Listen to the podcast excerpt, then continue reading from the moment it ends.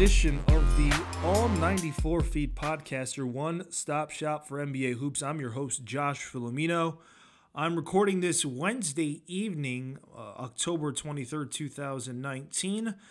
The 2019 2020 season kicked off Tuesday night, last night, with a pair of games Pelicans, Raptors, Lakers, Clippers, both very entertaining games. I'm going to start with the late game, though Lakers at Clippers.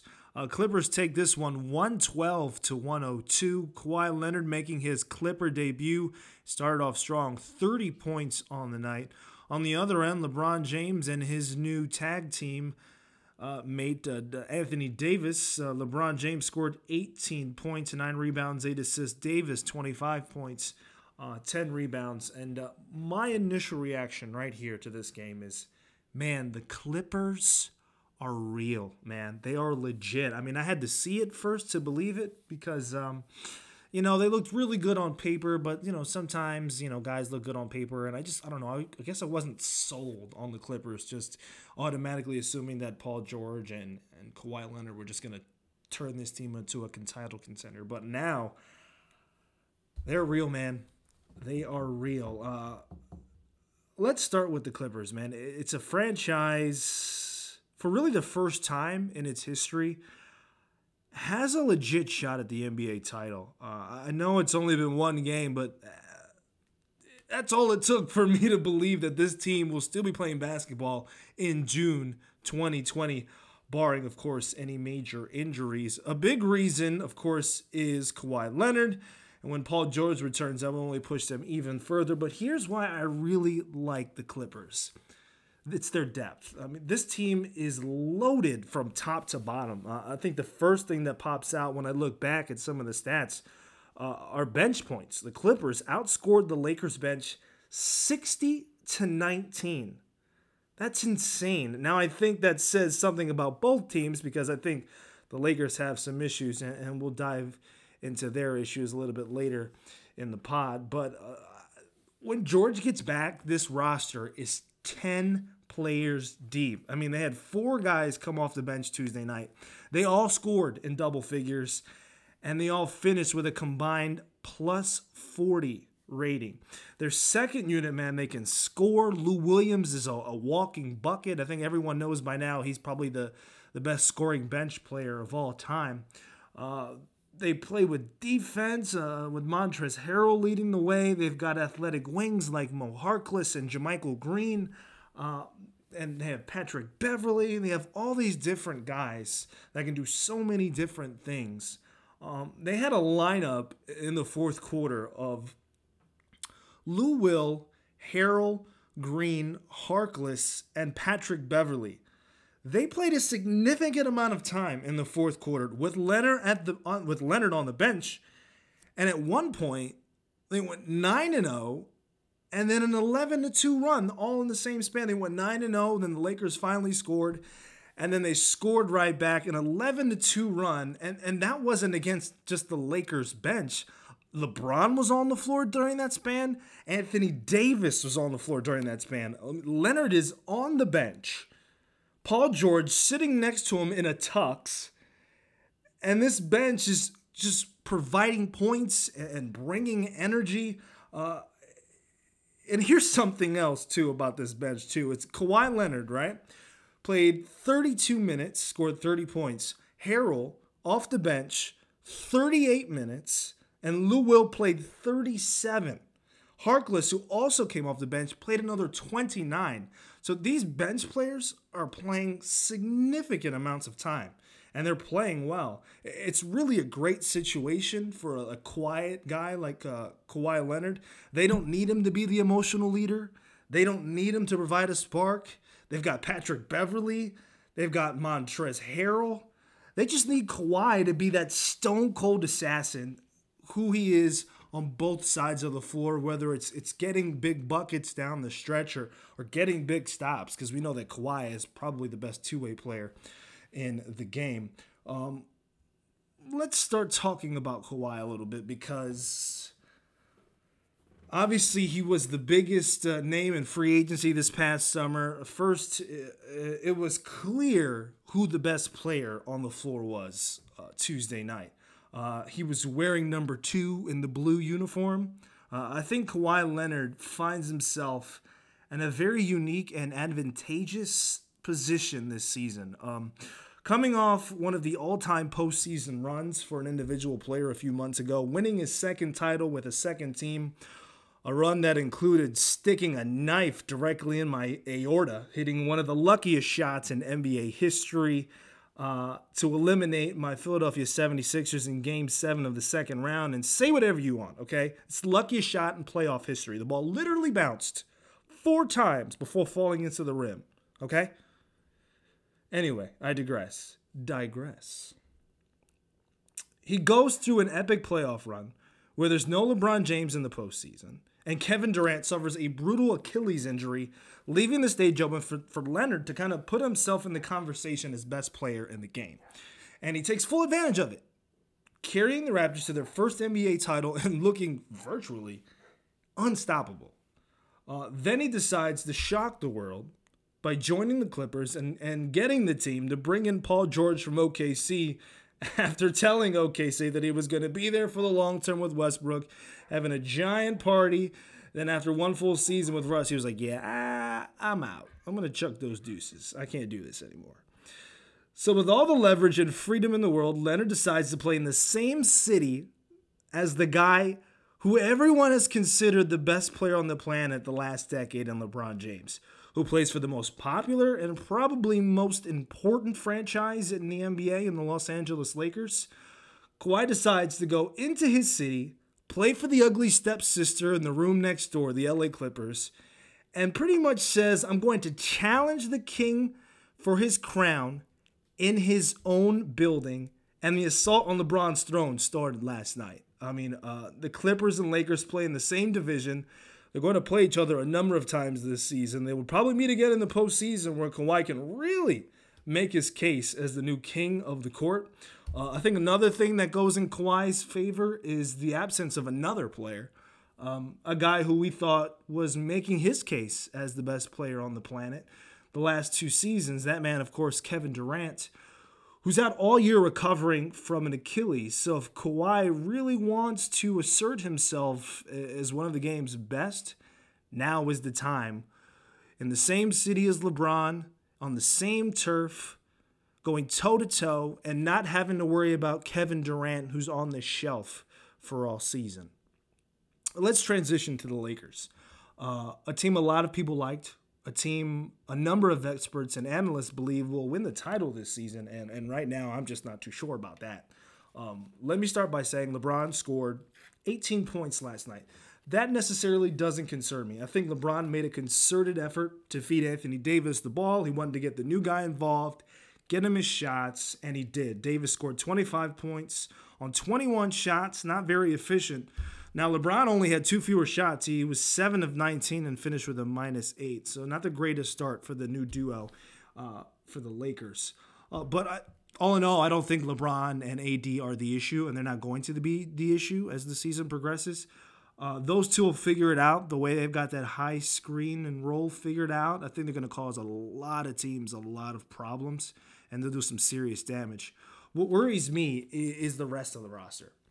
I don't think the Lakers have the depth or the firepower to compete with the top teams in the West right now. Again, I know it's only one game, but this roster just doesn't look as good as I thought it did on paper going into Tuesday night. Danny Green led the team in scoring last night with 28 points. He shot nine threes, made seven of them. Is he your third guy? Because that kind of production isn't sustainable. 32 year old Danny Green isn't going to give you 20 a night and knock down seven threes. That's not happening. I'll tell you that right now. All right. Here's how everyone else finished last night, so you get a, a glimpse of what the Lakers roster looks like. JaVale McGee, a starter, scored four points and grabbed two rebounds. He's a seven footer. He had two rebounds last night. Avery Bradley, another starter, eight points. Then off the bench, Jared Dudley, six points. Troy Daniels, six points. Dwight Howard, six points. Quinn Cook, four points. Kentavious Caldwell Pope, 27 minutes, 0 of 3, and a giant goose egg. Think about those names I just threw at you. Okay? McGee, Bradley, Dudley, Daniels, Howard, Cook, Caldwell Pope. Do those names sound like they're going to offer you much than what they did on opening night throughout the season? I mean, at least enough to make a real difference? I don't think so. The Lakers are going to have to make a move. They, they're going to have to. They're going to have to add a third guy because constructed as they are right now, they're not going to win the NBA title. Not in today's Western Conference. Um, another thing that came to my mind is how short of a leash head coach Frank Vogel is on. Uh, Jared Dudley played for a significant amount of time in the fourth quarter, and uh, my personal opinion, I don't think that's ever a good idea.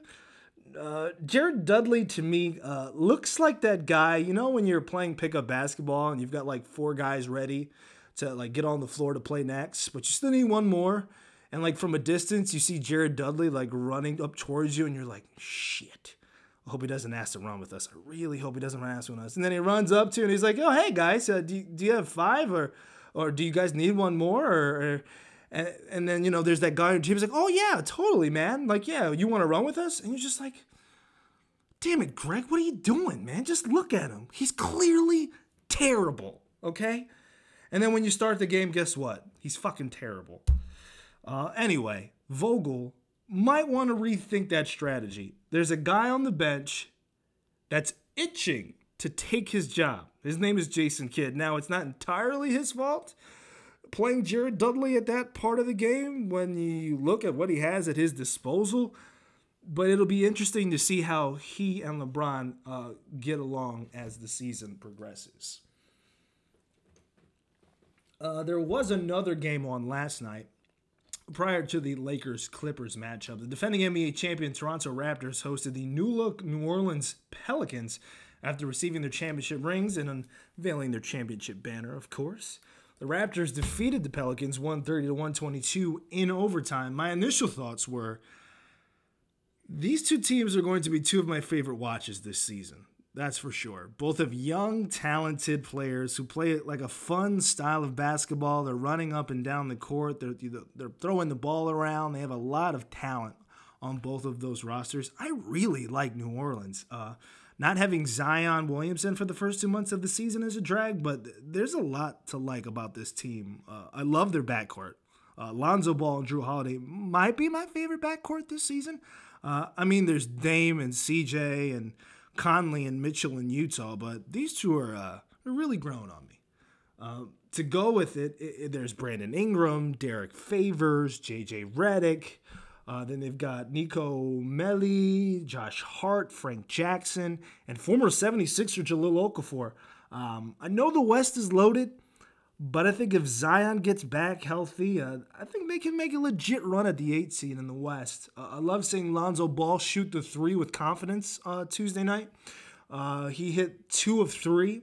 He fixed his form where he no longer brings it up from his left hip, and now Ball's pull up and release looks a lot cleaner. And uh, I really hope to see that three point shot uh, fall the, into the bottom of the net at a consistent basis. Um, and how about those Toronto Raptors, man? Uh, they be, kind of became an afterthought in the East after losing Kawhi Leonard, but uh, they look good without number two on their roster. Uh, Pascal Siakam, fresh off his new contract that's paying him over 30 plus million dollars a year, uh, went full spicy P last night. Uh, 34 points, 18 rebounds for Toronto. He looks like he's ready to step up this season and be the man. Um, Kyle Lowry still making plays. Serge Ibaka, Norman Powell, OG Anunoby, Marc Gasol, and of course, Fred Van Vliet. Uh, one day into the regular season, and I think I'm ready to name my way too early Most Improved Player of the Year award. Uh, for me, right now, that award goes to Rockford native, Rockford, Illinois native Fred VanVleet. Uh, last night, Tuesday night, VanVleet finished with 34 points, shot 12 of 18, 5 of 7 from 3. He also threw 7 assists, grabbed 5 boards, finishing plus 18 on the night. VanVleet is is definitely becoming one of my favorite players, man. He's not the most athletic guy, he's not the quickest guy, he's not the tallest guy, but you know what? He's one of the smartest guys. His basketball IQ, man, is off the charts. His ability to drive the ball, dribble, find his teammates in good spots, and shoot the three at a high clip is just amazing. Uh, now, full disclosure, I've been watching VanVleet probably a little bit longer than most people. Um, before this podcast, I worked as a local sports anchor reporter in Northern Illinois. I was based out of Rockford, Illinois, uh, which is an hour and a half northwest of Chicago and happens to be the birthplace of the one and only Fred Van VanVleet. So I was watching him in college uh, play for Wichita State. Um, just a little backstory on him. He led them to multiple NCAA tournament appearances. He won the Missouri Conference Player of the Year award twice in three years. Uh, he was clearly the best player on his team and one of the best players in that conference. And on draft night in 2016, he, he went undrafted. Um, there was I remember there was a big party at, at a bar and restaurant in downtown Rockford, and he's sitting there through the draft, family and friends, and, and he goes the whole night without hearing his name. Uh, at the end of the night, he gives a great speech to everyone, saying essentially, you know, like this isn't going to stop him. It's only going to motivate him even more. And then, kind of shortly after that, he gets a call from Toronto. He signs a deal with them to play for their summer league team. He plays really well in summer league. Toronto gives him a multi-year deal, uh, and then training camp rolls around. VanVleet starts turning heads at camp. Um, the Raptors at the time, I think, had 14 guaranteed contracts, so he basically was competing with like four or five other guys for that last spot on the team, and he beat them all. Um, he spends his rookie season like going back and forth from Toronto and the G and the team's uh, G League team, the Raptors uh, 905. Uh, after some back and forth, he, he goes to the Raptors 905 for like their final stretch of the season and he helps them, pretty much leads them to win the uh, G League championship, um, which was the D League still at that time. And in the title game, VanVleet goes for like 28 points and 14 assists. Uh, then in 2017 and 18, uh, two seasons ago, he's basically full time with the Raptors. Shows that you know he belongs. Uh, the teammates love him. His coach loves him. He ended up ranking fourth in the NBA in net efficiency uh, per possession, uh, and he was behind Steph Curry, Eric Gordon, and Chris Paul. Those are the only three guys that were above him in that category. And he was like the only bench player in the top 20 in the league as far as plus minus goes. Then, of course, last year, uh, finally, most people caught his uh, attention when he scored 22 points in that clincher against the Warriors in the NBA Finals. Um, but now with Kawhi being gone, I think he's been inserted to the well, he has been inserted into the starting lineup, and I really think he's going to flourish in his fourth season as a pro. So with all that being said, uh, I think the Raptors are going to be very competitive in the East this season. Uh, a lot of games Wednesday night, 11 total on the menu. Uh, my Sixers make their season debut against the Boston Celtics. Uh, I'm sure I'll have a lot to say about that on my next pod. Um, I'm also trying to come up with cool segments to add to the show.